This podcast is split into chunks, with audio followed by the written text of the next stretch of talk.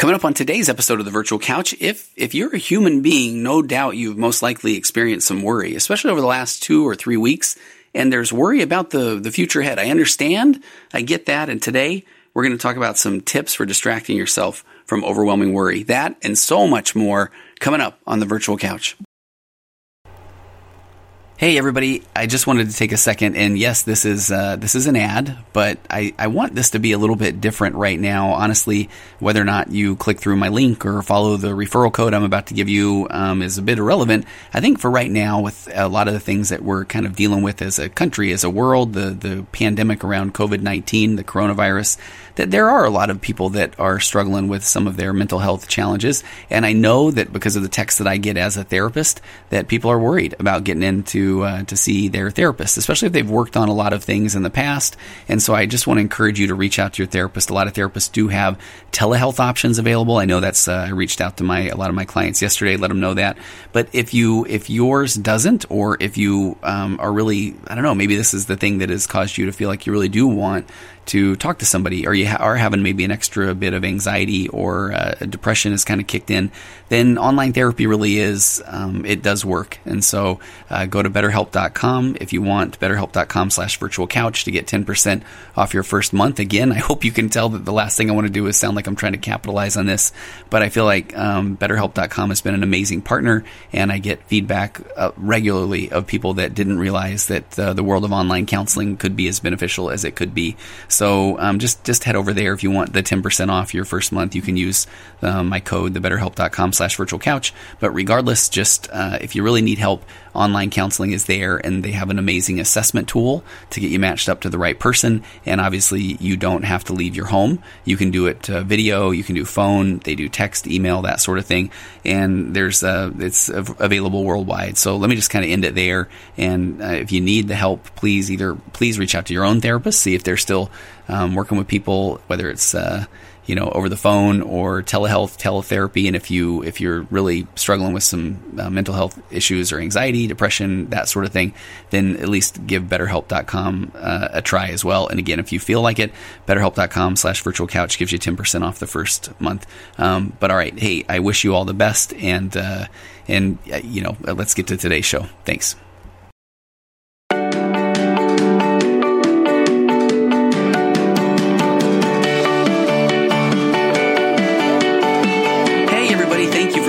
Episode one ninety-four of The Virtual Couch. I'm your host, Tony Overbay. I'm a licensed marriage and family therapist, certified mindful habit coach, writer, speaker, husband, father of four, ultra-marathon runner, and co-author of the best-selling book, He's a Porn Addict, Now What? An expert and a former addict answer your questions, in which I play the role of the expert, and creator of The Path Back, an online pornography recovery program that is helping people reclaim their lives from the harmful effects of pornography. If you or anybody that you know is struggling to put it behind them once and for all, and trust me, it can be done in a hold the shame, strength-based, become the person you always wanted to be way, then head over to path back recovery dot com, and there you'll download a short ebook that describes five common mistakes that people make when trying to put pornography in their rearview mirror once and for all. Again, that's path back recovery dot com.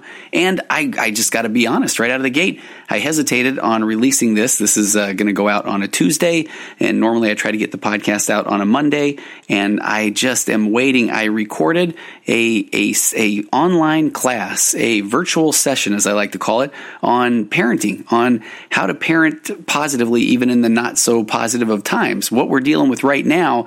And there's just been a hiccup or two, but it is coming. So go to tony overbay dot com and sign up there to find out more about upcoming programs, because there is a program that is will be released maybe by the end of the day, um, maybe in a day or two. I know I'm being very vulnerable. I should know the exact days and ways to go and find out, but I just want to get this program out. It's uh, I think it's about forty-five minutes. It's a series of videos that just just help you understand your kids better and how to parent better. And I am just desperate to get that out. It's completely free. And again, go sign up on tony overbay dot com, and you'll be the first to find out. I'll also post on social media, uh, on my Instagram account at Virtual Couch, as well as on my Facebook page at Tony Overbay Licensed Marriage and Family Therapist. So there, got that out. I can't wait to share that with you, and you will see it coming soon. And when you do, please subscribe to it, sign up to it, download it, pass it around. But I just just want to help with parenting, because I know we're dealing with a lot right now, and a lot of that has to do with uh, the family that we always wanted, our family in our home. And so here they are. What are we going to do with it? And I just want it to be the best experience that it can be. All right, I want to get to today's topic as soon as I can. I'm trying to make these nice and short. I know that um, maybe even time to listen to podcasts has been challenging a little bit. You know, I get this daily update about podcasts, and it is pretty fascinating. Downloads are not necessarily decreasing, but most everyone is in this little weird spot where they're trying to either not do a podcast about coronavirus and covid nineteen, or trying to do one that can be a little bit more helpful, a little bit more productive. I know I've certainly done that. I'm trying to bring the psychology of touching one's face, or the herd mentality of buying toilet paper. Um, the episode last week, I just wanted to have some fun with psychological testing, and the feedback from From that was nice. And today I just want to talk about some some tips for distracting yourself from from anxiety or from overwhelming worry. And so I found a wonderful article, and uh, I want to kind of break that down, give my own two cents, um, but we'll get you in and out of here quick, and look for that class, that course on parenting, coming soon to the internet near you. Okay, so the article is called "I'm a Psychologist, and These Are My Top eight Tips for Distracting Yourself from Overwhelming Worry." And it is from well and good dot com. The article was actually put together by Erin Bunch, and it was just a week or so ago, March nineteenth. In the opening, uh, Erin says, "Now is not the time to tell someone to stop worrying. covid nineteen related news updates are troubling for many for a variety of reasons." And I think that maybe it's safe to say that we're all feeling this um, confusion about the future of jobs or childcare, health of loved ones, personal health, that goes on and on.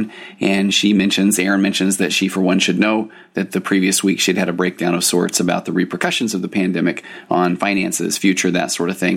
And she talks about adopting some new habits and uh, that interrupt her worry spirals, reading the news less, opening up a, a language app to have a language lesson when she feels her thoughts are starting to get a bit out of control, taking walks through the neighborhood, um, she says, because at that time where she writes the article, she lives in a city where that's currently permissible. But uh, she then kind of gets into the, the meat, the heart of the matter.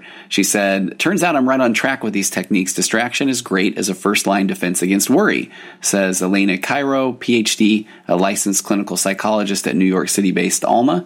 Below, she and clinical psychologist Amy Daramus, also um, a doctorate, has her doctorate in psychology, offer eight different techniques that you can test out ASAP for halting worry loops in their tracks. Check out these tips below. So I want to go through these tips and uh, just add my own take to these as well. But again, I'll link the article in the show notes, because I really feel like these are just really, really good ideas to keep in mind.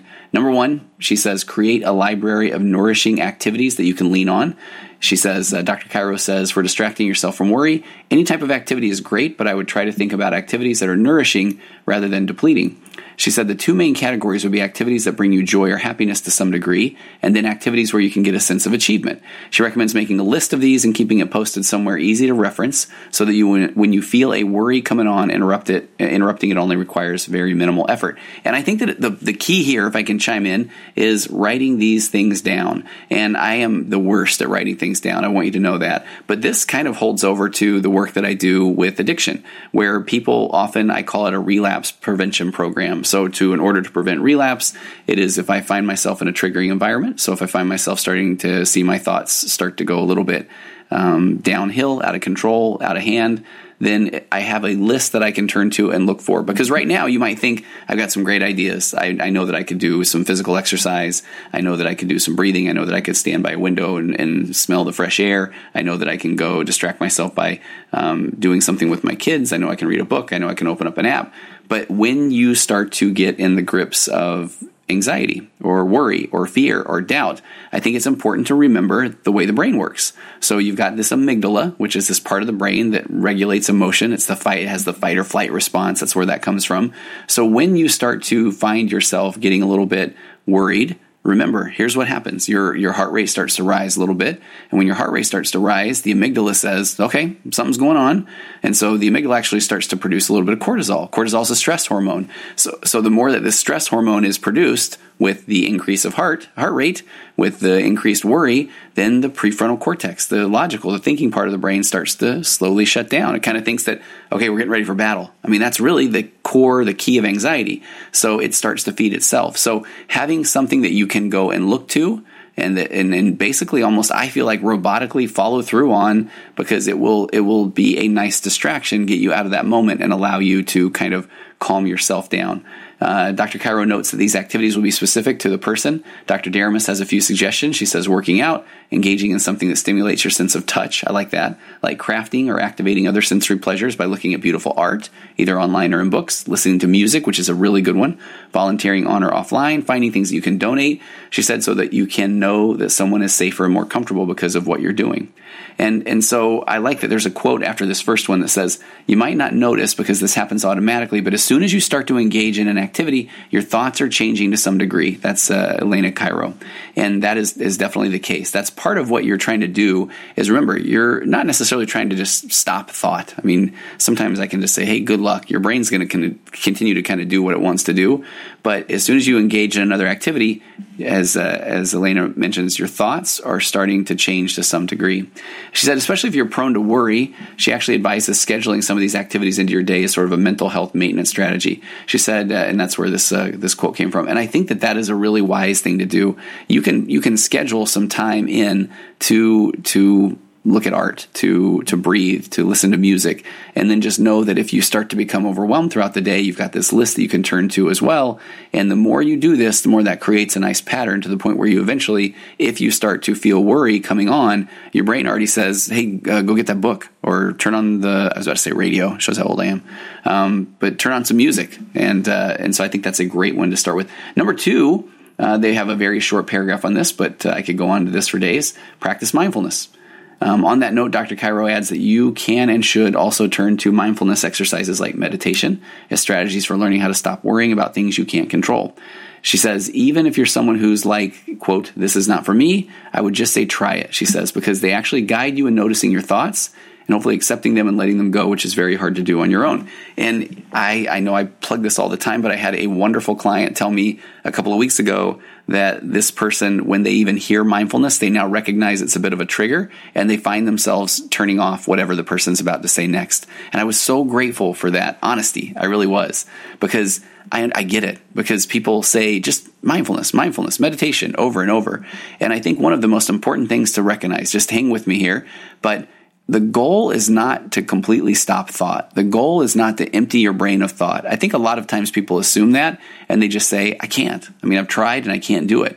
Nobody can. I mean, I don't know, maybe some people can at some point. But here's the goal of mindfulness. Let me just go through this again. And I've been doing this now for about five or six years on a semi-regular basis. I personally use the app Headspace, but there's a million, there's so many good apps out there, ten percent Happier and Calm and Humly and all of these wonderful apps.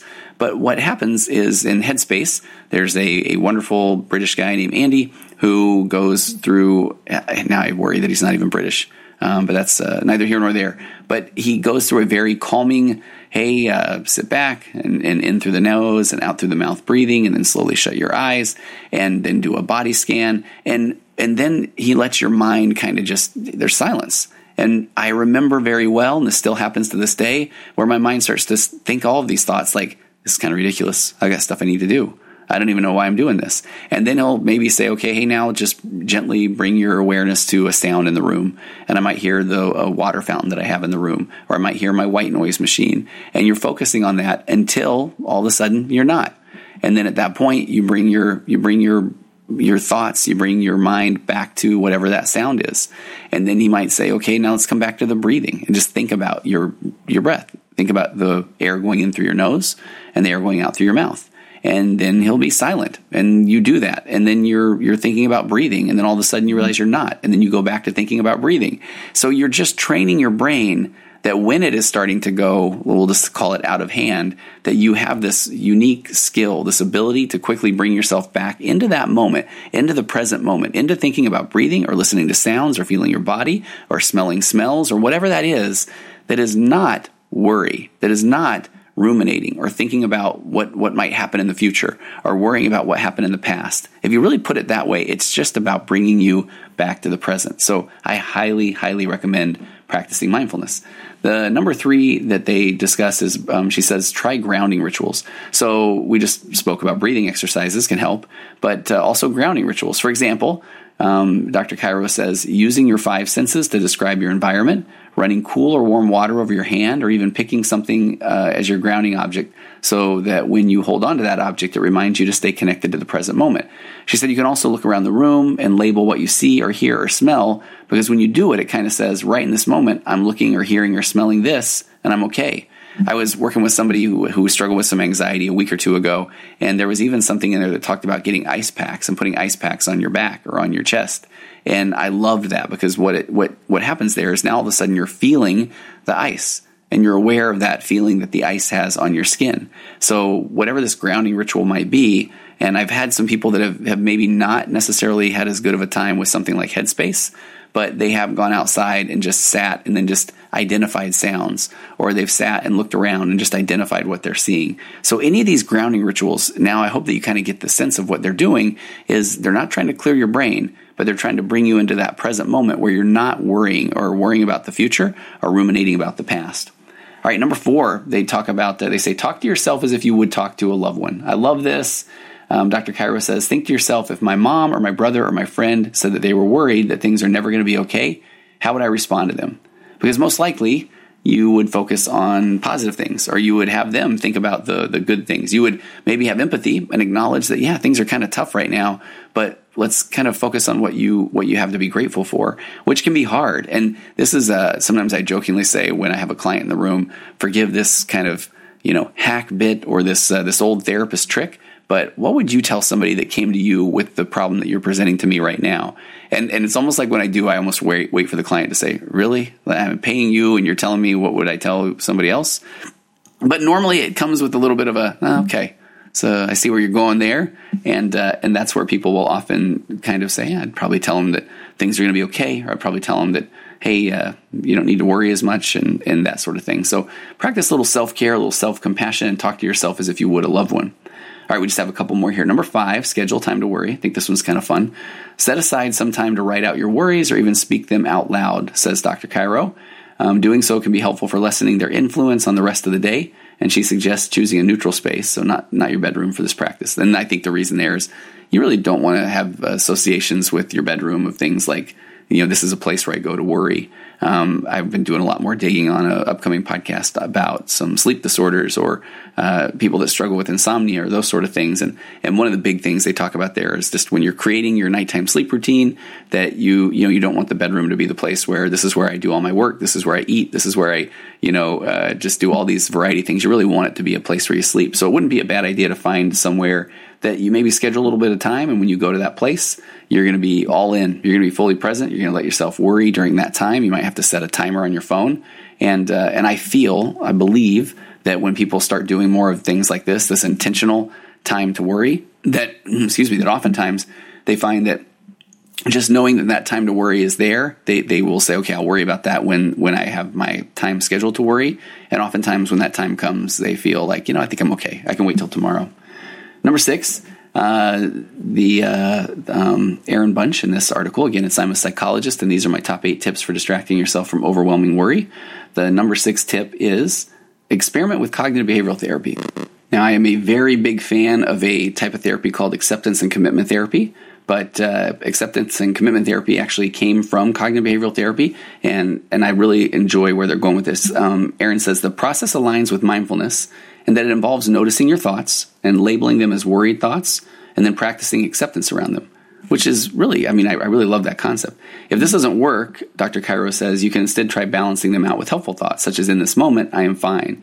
And uh, that's why I think I'm talking about all these podcasts I can't wait to do, but cognitive distortions. There's uh, there's some really good information out there on cognitive distortions, and that's what we're talking about there at the end exactly, where if somebody is uh, balancing out a helpful thought, such as in this moment, I am fine. A cognitive distortion, just as a little heads up, uh, is something like the all or nothing or black or white thinking. So someone might say, it's never going to get any better, you know, this is never going to get better, and I'm never going to be um, able to uh, go out of my home or work again, but what you can do in, in recognizing, okay, that's a cognitive distortion, that's a black or white statement, an all or nothing statement, and realize, yeah, right now it does feel that way. That's the acceptance. But then in this moment, you know, I, I, I might feel this way, but um, in the future it could look a lot different.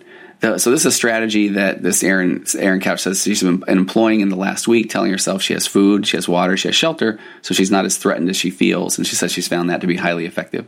So again, um, you can sit and notice thoughts, label them as worried thoughts, anxious thoughts, fearful thoughts, and then just kind of there's a now I'm going to do another thing. There's a great um, therapy or a grateful mindfulness technique in acceptance and commitment therapy called Leaves on a Stream. If you haven't heard it, go Google it.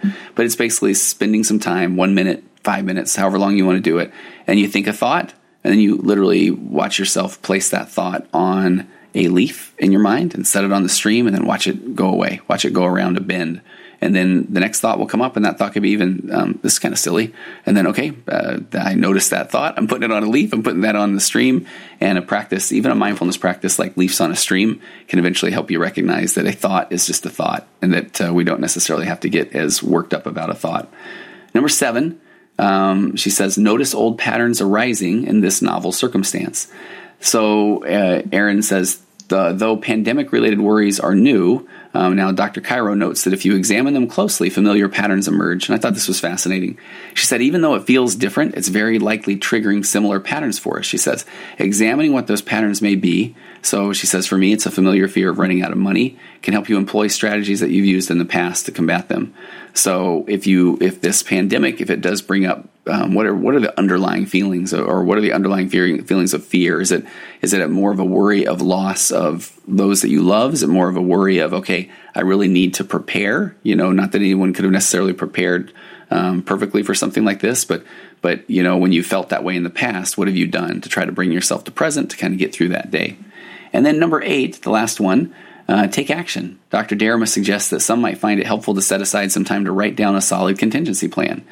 And uh, and a little funny thing on this one. So she says, Doctor Daramus says, visualize your worry being emptied out onto the paper or into the computer screen, she says. And the reason I hesitated, I read this thing two or three times, and every time I saw paper, I saw the word toilet in front of it. And I could not, and I kept thinking, okay, am I missing something here? So I thought it was saying visualize your worry being emptied out onto the toilet paper or into the computer screen, which I realize now is just some sort of this confirmation bias where I feel like anytime I see the word paper, it's talking about toilet paper and lack of toilet paper or who has toilet paper. And so that was kind of fascinating, the way the brain works. But uh, visualize yourself worrying, the worry being emptied out onto paper into a computer screen.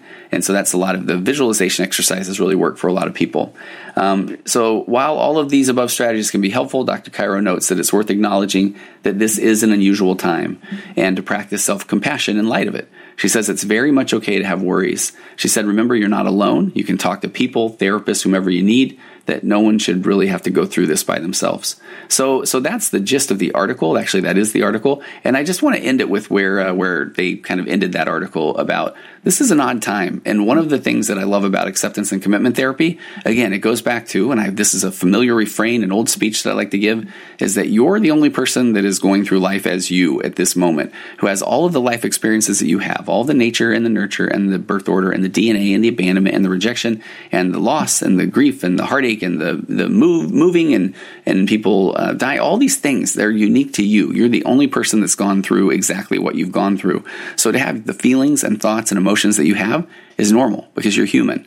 So just recognize that this is an unusual time, and uh, we're going to have a lot of thoughts and feelings around this time. And there are going to be times where we're going to be the the person, you know, I'm going to be the one that's going to be there for my family, and I'm going to be the one that's coming in and, and uplifting people and telling jokes and, and that sort of thing. And there are going to be other times where we're going to feel a little bit more overwhelmed. There's going to be other triggers that are involved. Maybe we haven't gotten a lot of rest lately. Maybe our diet's not what it what it needs to be. Maybe we haven't been able to get out and do exercise as much as we would like. And so just recognize at times where if you're starting to feel a little bit more down, um, take a step back. Again, practice self-compassion, go through these tips that we've talked about, but recognize sometimes you need some more rest, or sometimes you need to make sure you eat a little better. Sometimes you just need to to go out on a walk or do some push-ups or do something like that to really get the blood flowing, and just know that uh, things are going to be okay. I mean, things are going to be, we're going to get through this, and you're going to look at a lot of things that you've learned from this entire experience, and, and just know that uh, Um, you can do a lot of good work now. And it doesn't mean that if you're not out there doing mindfulness and, and being there for your family and all this stuff every minute of every day, it's okay. I, I don't think anybody's able to do that right now. All right. Hey, I appreciate you joining me, and uh, I look forward to talking to you again soon on The Virtual Couch. Compressed emotions flying past, our heads and out the other end. The pressure pressures of the daily grind. It's wonderful, elastic waste and